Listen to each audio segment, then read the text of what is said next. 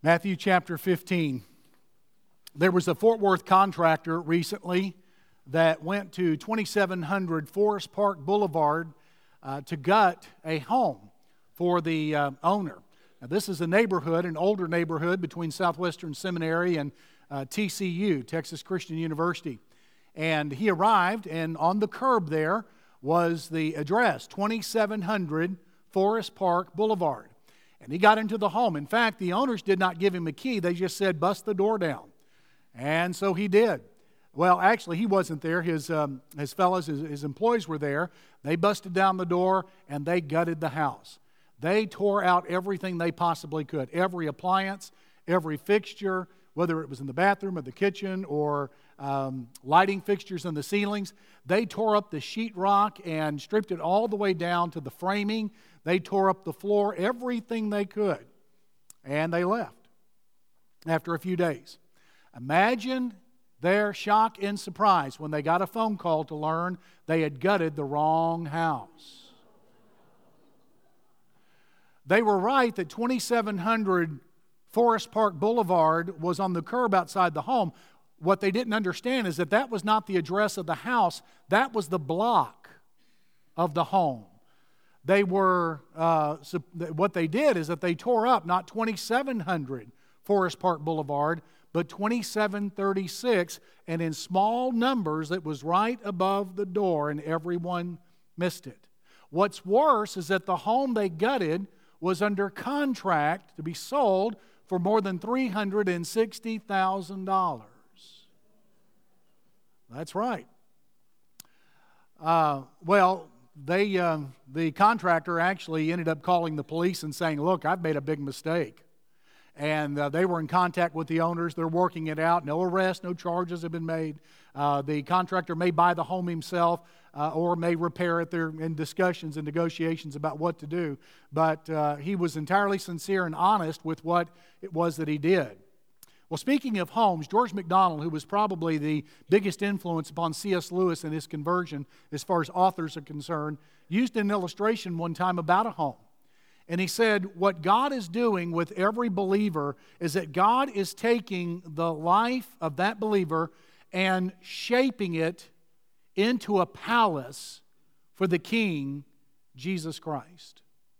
And it may surprise some people what he will do with that home called the human heart, the human life.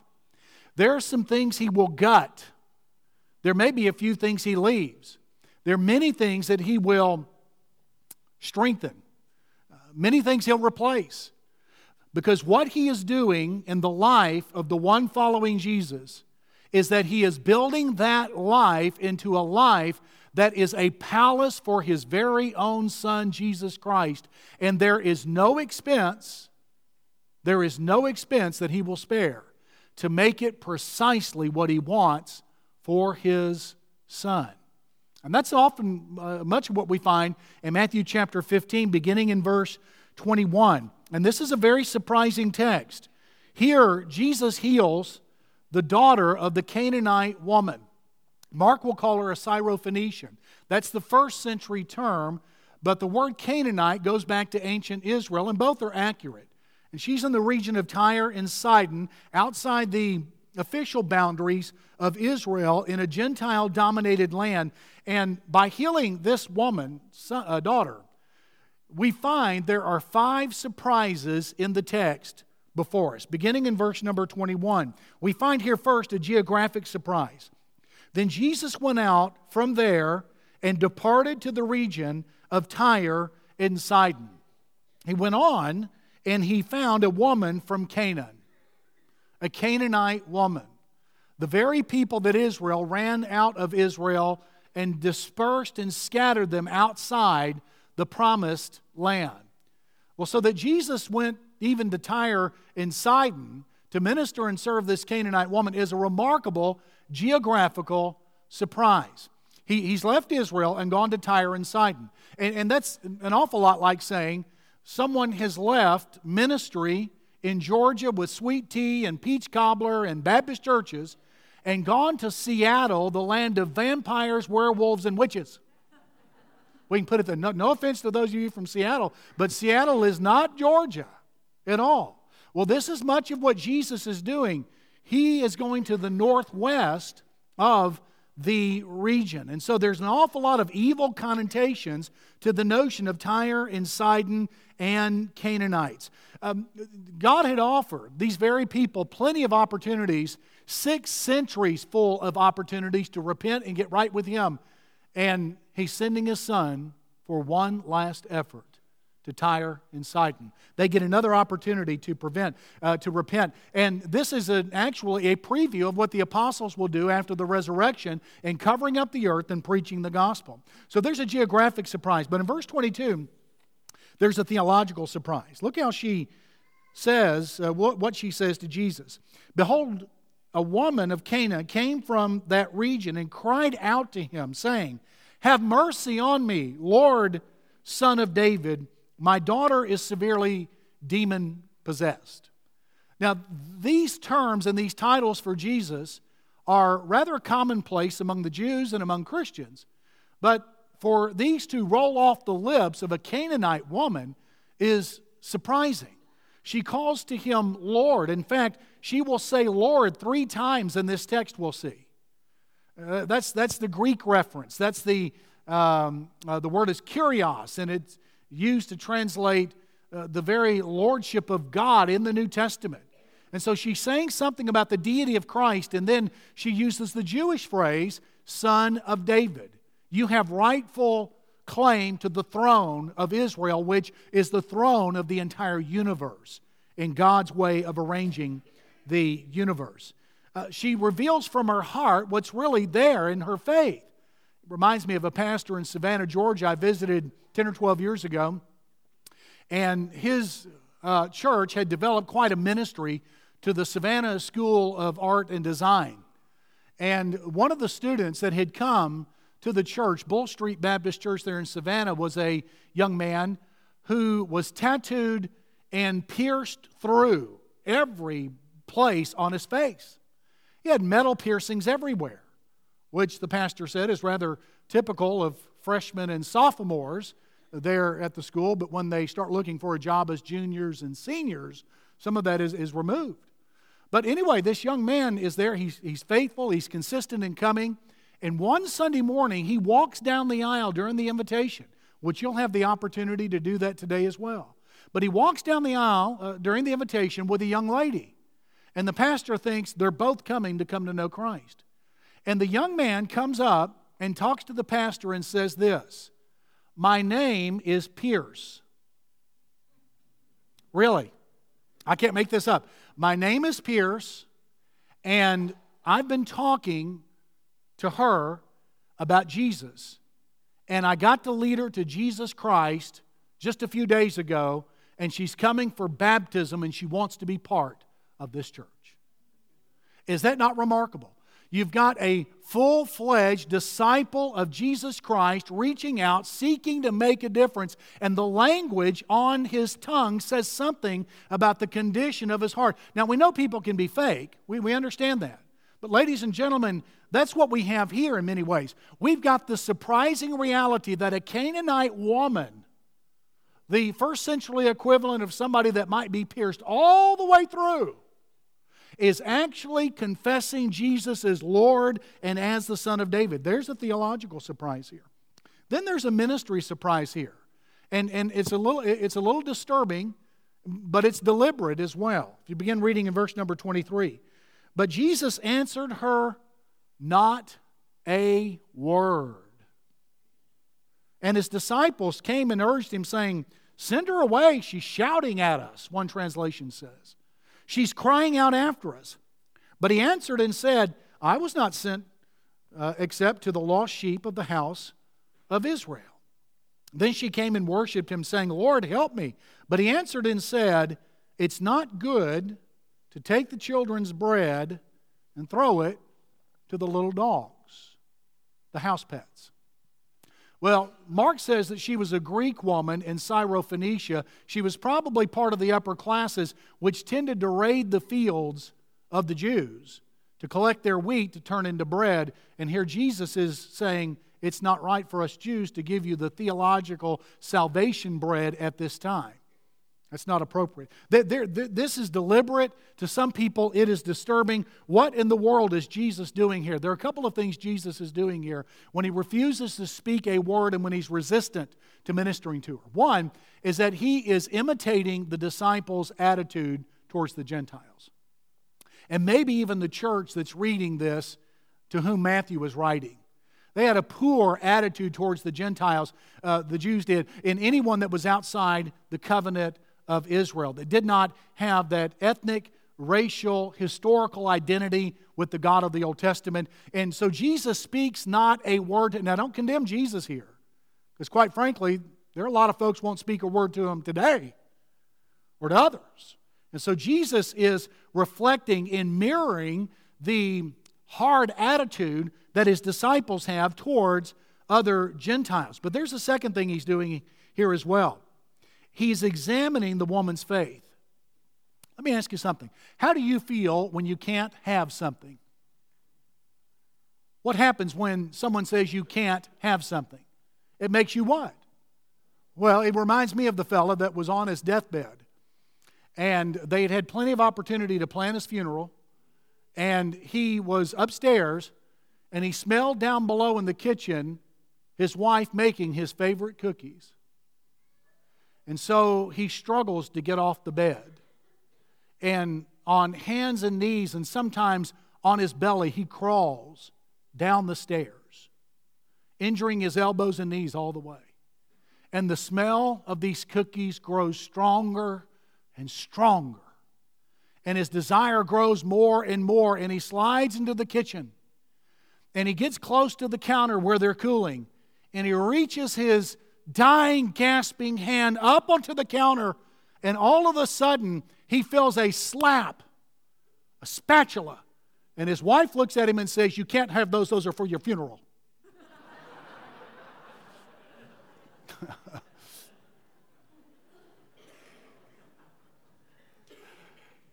you know, I don't care how close you are to death, you want the cookies.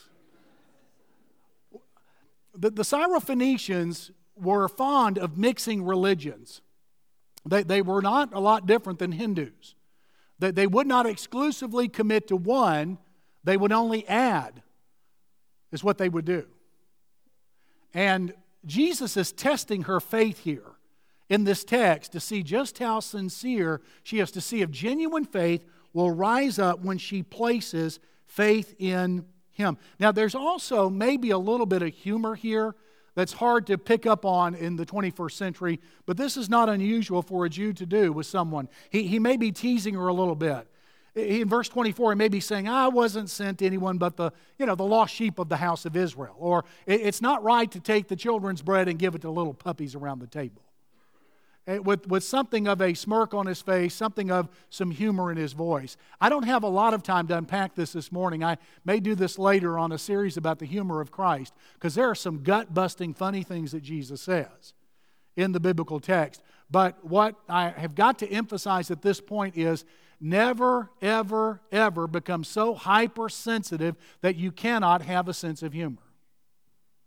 There's actually a certain form of humor that we use an awful lot and, and that's what I call, I don't know if anyone else calls it this, but I call it insult humor. If, if someone generally likes me, they will go to the point of insulting me. And that's what we do.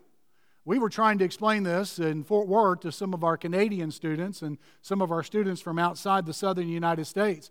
And one fellow that got it said, Yeah, I'd be insulted if I weren't insulted. So let's be real careful that we do not get to the point where we're so uptight and so politically correct that we cannot engage in right humor. Now, racial jokes are never, never appropriate. We don't make fun of the creation of God or how God has made people. We, we, we don't do that. We, we don't make fun of people because of their gender. We don't do that kind of thing either. But there is something of that here in this text. So there's a ministry surprise. But then there's a verbal surprise. Verse 25. She came and worshiped him. The, the word is actually kneeled. She, she bowed before him, saying, Lord, help me. Lord, help me. She, she's verbally putting herself, and physically actually, in a position before Jesus of submission. Matthew's readers would have seen worship of him, which is not a bad translation in verse number 25, as she seeks persistently to get a blessing from him. And then there's an emotional surprise. Look what Jesus says in verse 26. It's not good to take the children's bread and throw it to the little dogs. Now, Jews oftentimes would refer to Gentiles uh, as a dog. Now, these weren't typically your house pets, they were savage dogs that often attacked small children and sick people and others and one another, by the way. But that's not the word that's used here in this text. There were other dogs in Israel in the ancient world that were house pets. Uh, that did sit under the table and eat the crumbs that fell from the table. And that's the term that Jesus uses here. So it's not a criticism, it is a word of affection for this woman. And she said, Yes, Lord, there's the third Lord, yet even the little dogs eat the crumbs which fall from their master's table. And then Jesus answered and said to her, Now, this is great, this is very emotional in this text. Look, oh woman, and I, I wouldn't be surprised a bit if his voice trembled a little bit. Oh woman, great is your faith, let it be as you desire. And his daughter was healed from that hour.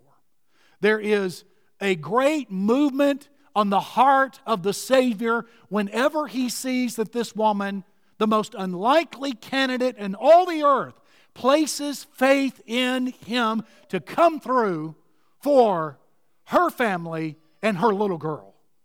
So there's an emotional surprise. Warren Wiersbe says of this this woman has great faith. Everything was against her her race, because she was a Gentile, her sex because she was a woman and rabbis would not speak to women in public. The disciples appear to be against her. Her faith is great. She penetrated through all the obstacles. There are five surprises here. Now, look, whenever you embrace Jesus Christ as master and savior of your life, you need to know that what you signed up for is that you signed up for a journey with a Savior who thrives on surprises. He does. And so it's very possible that texts like this and others may very well obliterate what you currently think about Jesus. It's entirely impossible.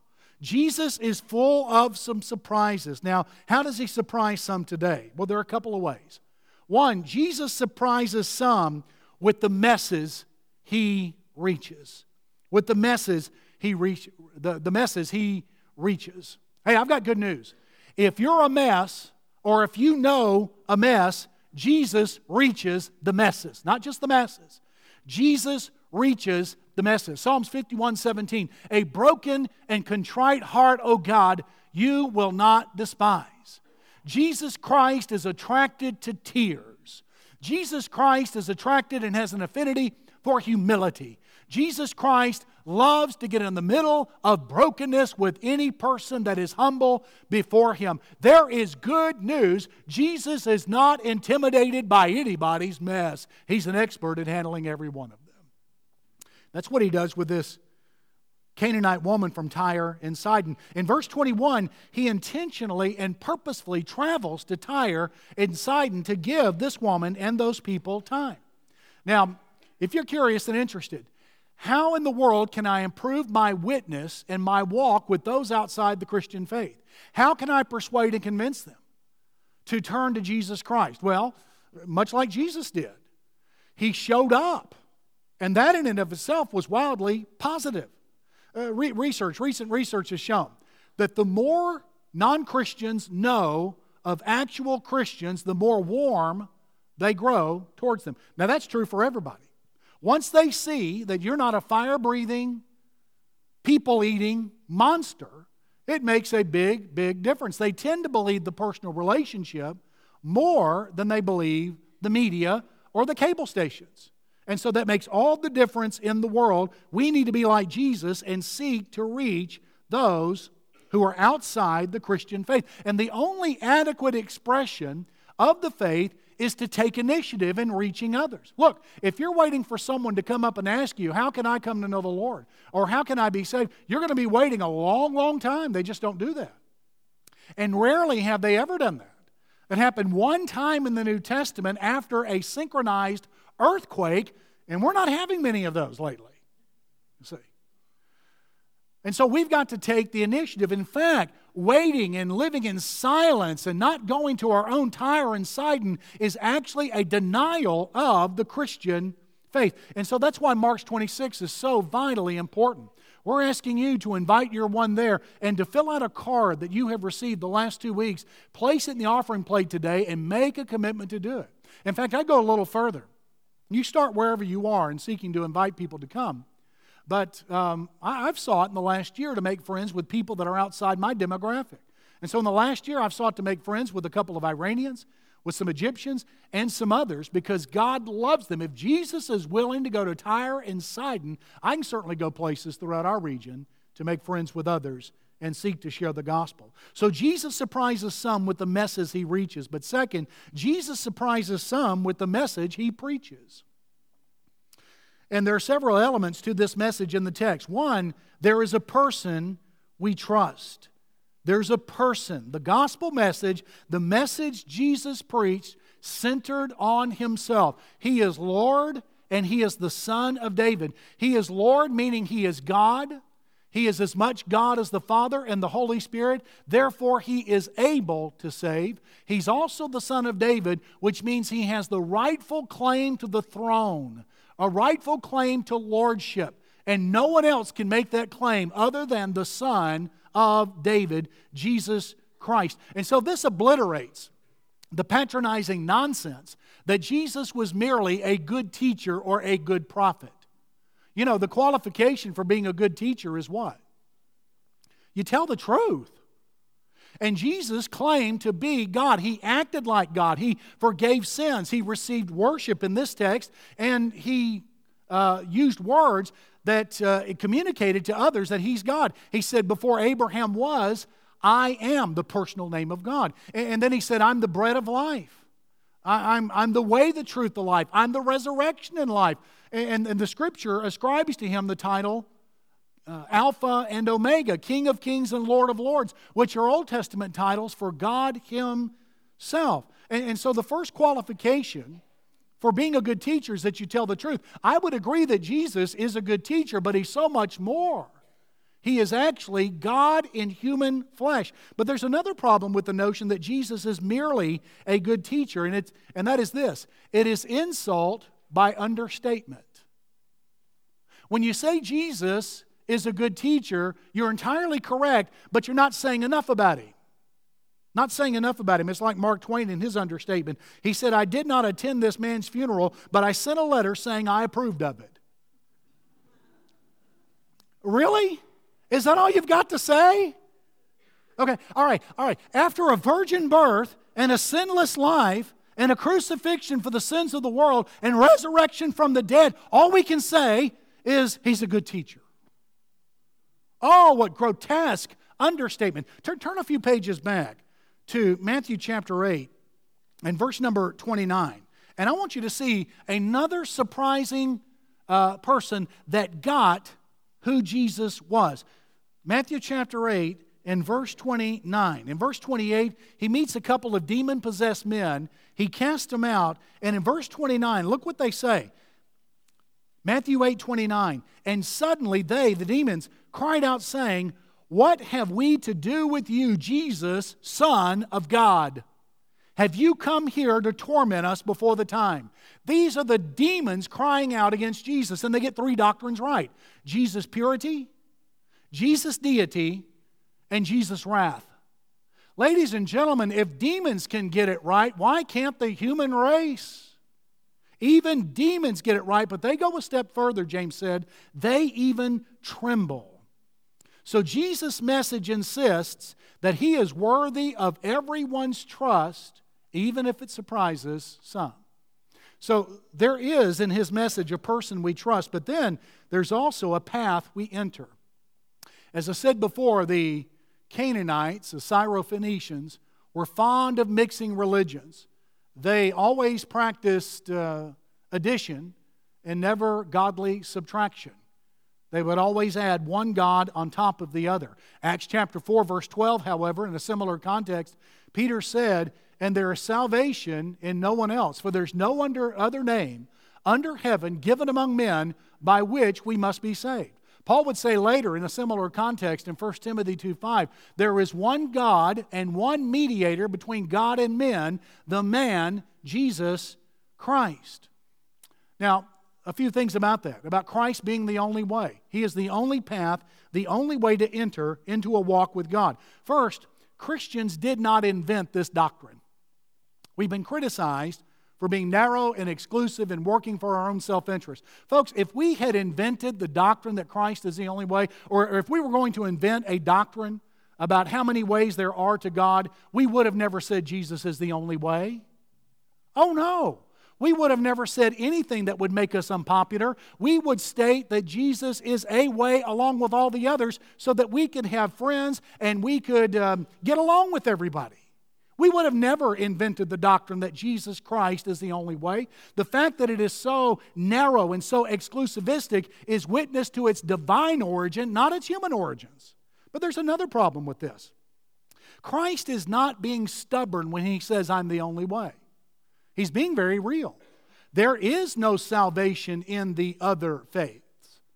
Uh, there's no more salvation in the other faiths than there are sub freezing temperatures in fire, than, than there is cow's milk and lettuce.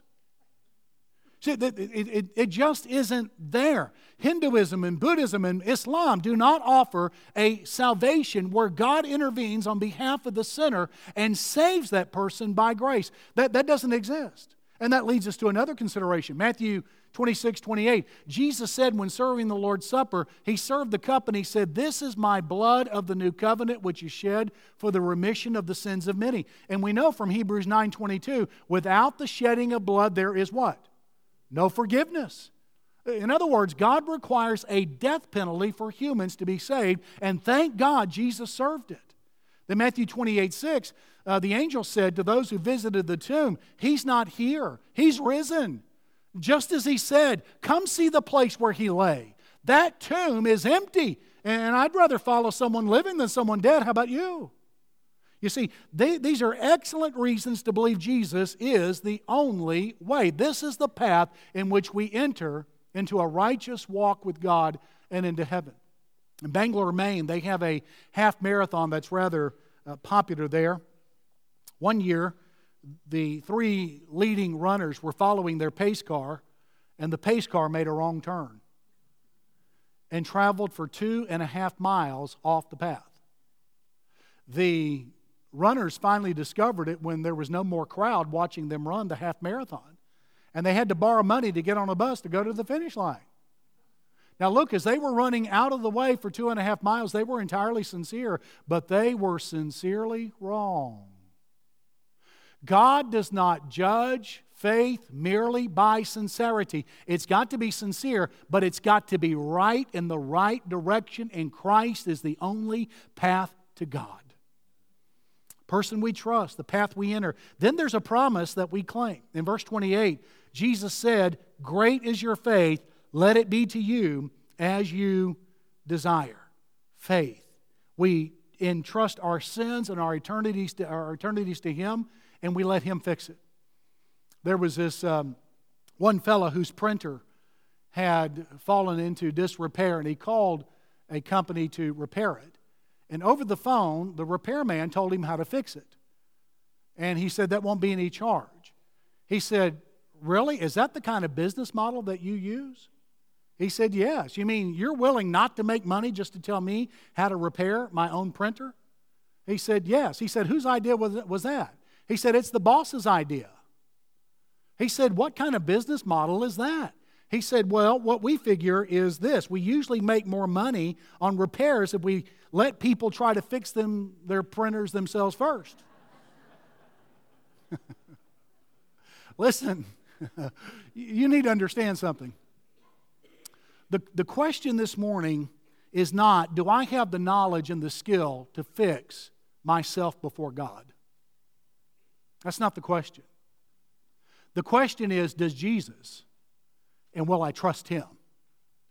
Listen, if you try to make yourself right with God by your attitude and religious practice, by your performance, you're going to get worse. You're going to make yourself worse. It's what the Bible calls self righteousness. Now, you, you may be very naive about that. You, you, you may, not, uh, may not mean anything by that, but, but the Bible teaches that self righteousness. You've got to count that loss and turn to Him. You see, Jesus has the skills and the ability and the worth and the merit and the justification and the power to make you right with God. And so you don't try more, you trust Him. That's how to be made right with God. That's how to walk with God in the power of the Spirit. That's how to be useful and effective. In other words, trusting Him starts the life of righteousness, it starts the Christian life, it fuels it all the way through, and it caps it off in the very end when we see Jesus face to face, when faith is made sight. So, does Jesus have the skill and the knowledge to make this happen? Oh, you bet. At the end of verse 28, it says, And her daughter was healed from that very hour, and in this very hour, God can take care of you. Now, some might complain, well, that's old fashioned and that's outdated. Hey, look, the sun's old fashioned, but without it, we grope in darkness. The air is old fashioned, but without it, we would gasp and die. Water's old fashioned, but without it, we would grow dehydrated and we would go mad. Ladies and gentlemen, the truth is sin is as evil as it's ever been. Hell is as hot as it's ever been. Heaven is as sweet. Salvation is as free as it's ever been. Nothing important has changed at all. Jesus has not revised the terms of salvation and walking with Him. We trust Him and cast our souls before Him. And Norma McCorvey this morning is very happy that this is true. You, you prob- probably don't know the name Norma McCorvey, except for a few of you. Uh, you would know her better by her name that was presented before the Supreme Court back in about 1973 as Jane Roe. Norma McCorvey was the Jane Roe of Roe versus Wade. And there, her attorney argued that she had been gang raped and should have a right to an abortion.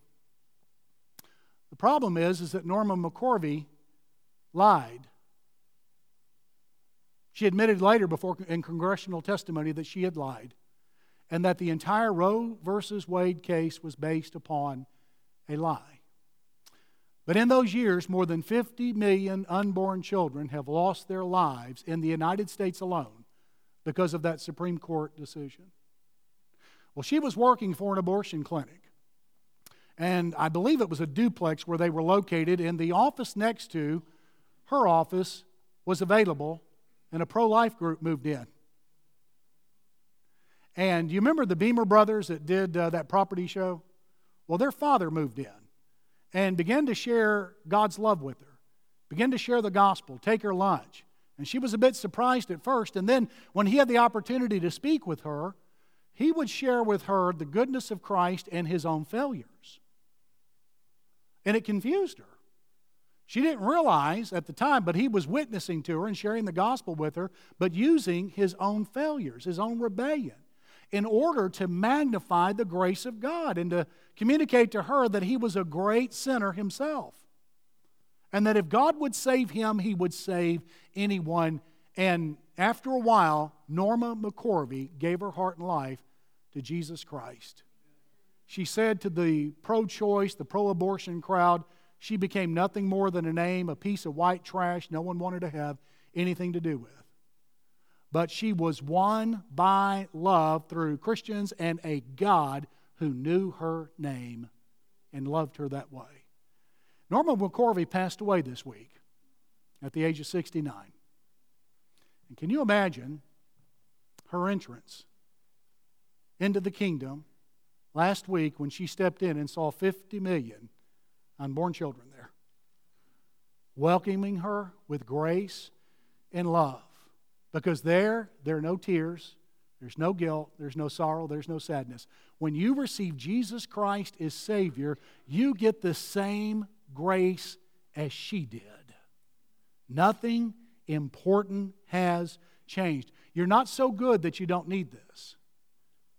You're not so bad that you can't have it either. Why don't you come today and give your heart and life to the Lord Jesus. He'd love to love you all the way. Let's stand together and pray. Lord, I want to thank you for your great promise where you said, Ask, it shall be given to you. Seek, you shall find. Knock, the door shall be open to you. If you, being evil, know how to give good gifts to your children, how much more your Father who is in heaven knows how to give good gifts to those who trust him. Thank you, O God that every person here today can know the Lord Jesus. Every person here today can have the cancellation of their sins. Every person here today can have a new day in the power of the Holy Spirit, a day of victory because of Jesus. In fact, Jesus can make a great surprise out of our lives. And we want to thank you for those truths. And I want to pray for friends today that you would help them turn to you, embrace you, and say yes. Help them to stop trying. Please disabuse us of a naive sense of self righteousness and power. Don't let what little goodness we have get in the way this morning. And we're going to sing. And as we sing, our staff will be here, and we invite you to come. If you need help in making a spiritual decision, you need someone to pray with you, why don't you come? I'm going to finish my prayer, and it's your time. God will meet you. Trust Him. He didn't spare His own Son, but He gave Him up for us all. He'll freely give you all things if you will trust the Lord Jesus.